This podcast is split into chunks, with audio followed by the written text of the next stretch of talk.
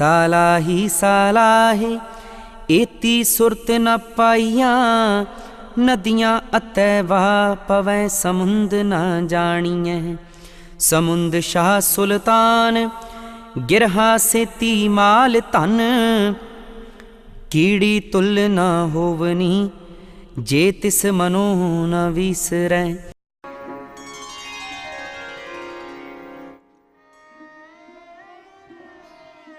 His devotees and bhagats sing his praises and merge themselves with the infinite divine, just as the rivers and the streams fall into the ocean and lose themselves in it, but cannot comprehend the greatness of the ocean.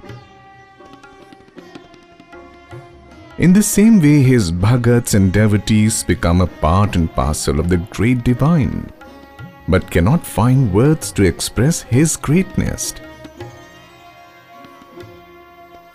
Just as a drop of water which falls into the ocean blends itself into it and becomes its part and parcel, but cannot describe the greatness of the sea.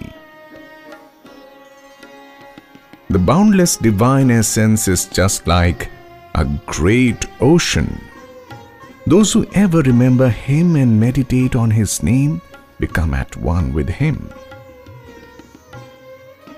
On the other hand, the possessors of mountain, like heaps of gold and silver, cannot equal an ant, a humble devotee, whoever keeps his name in his mind.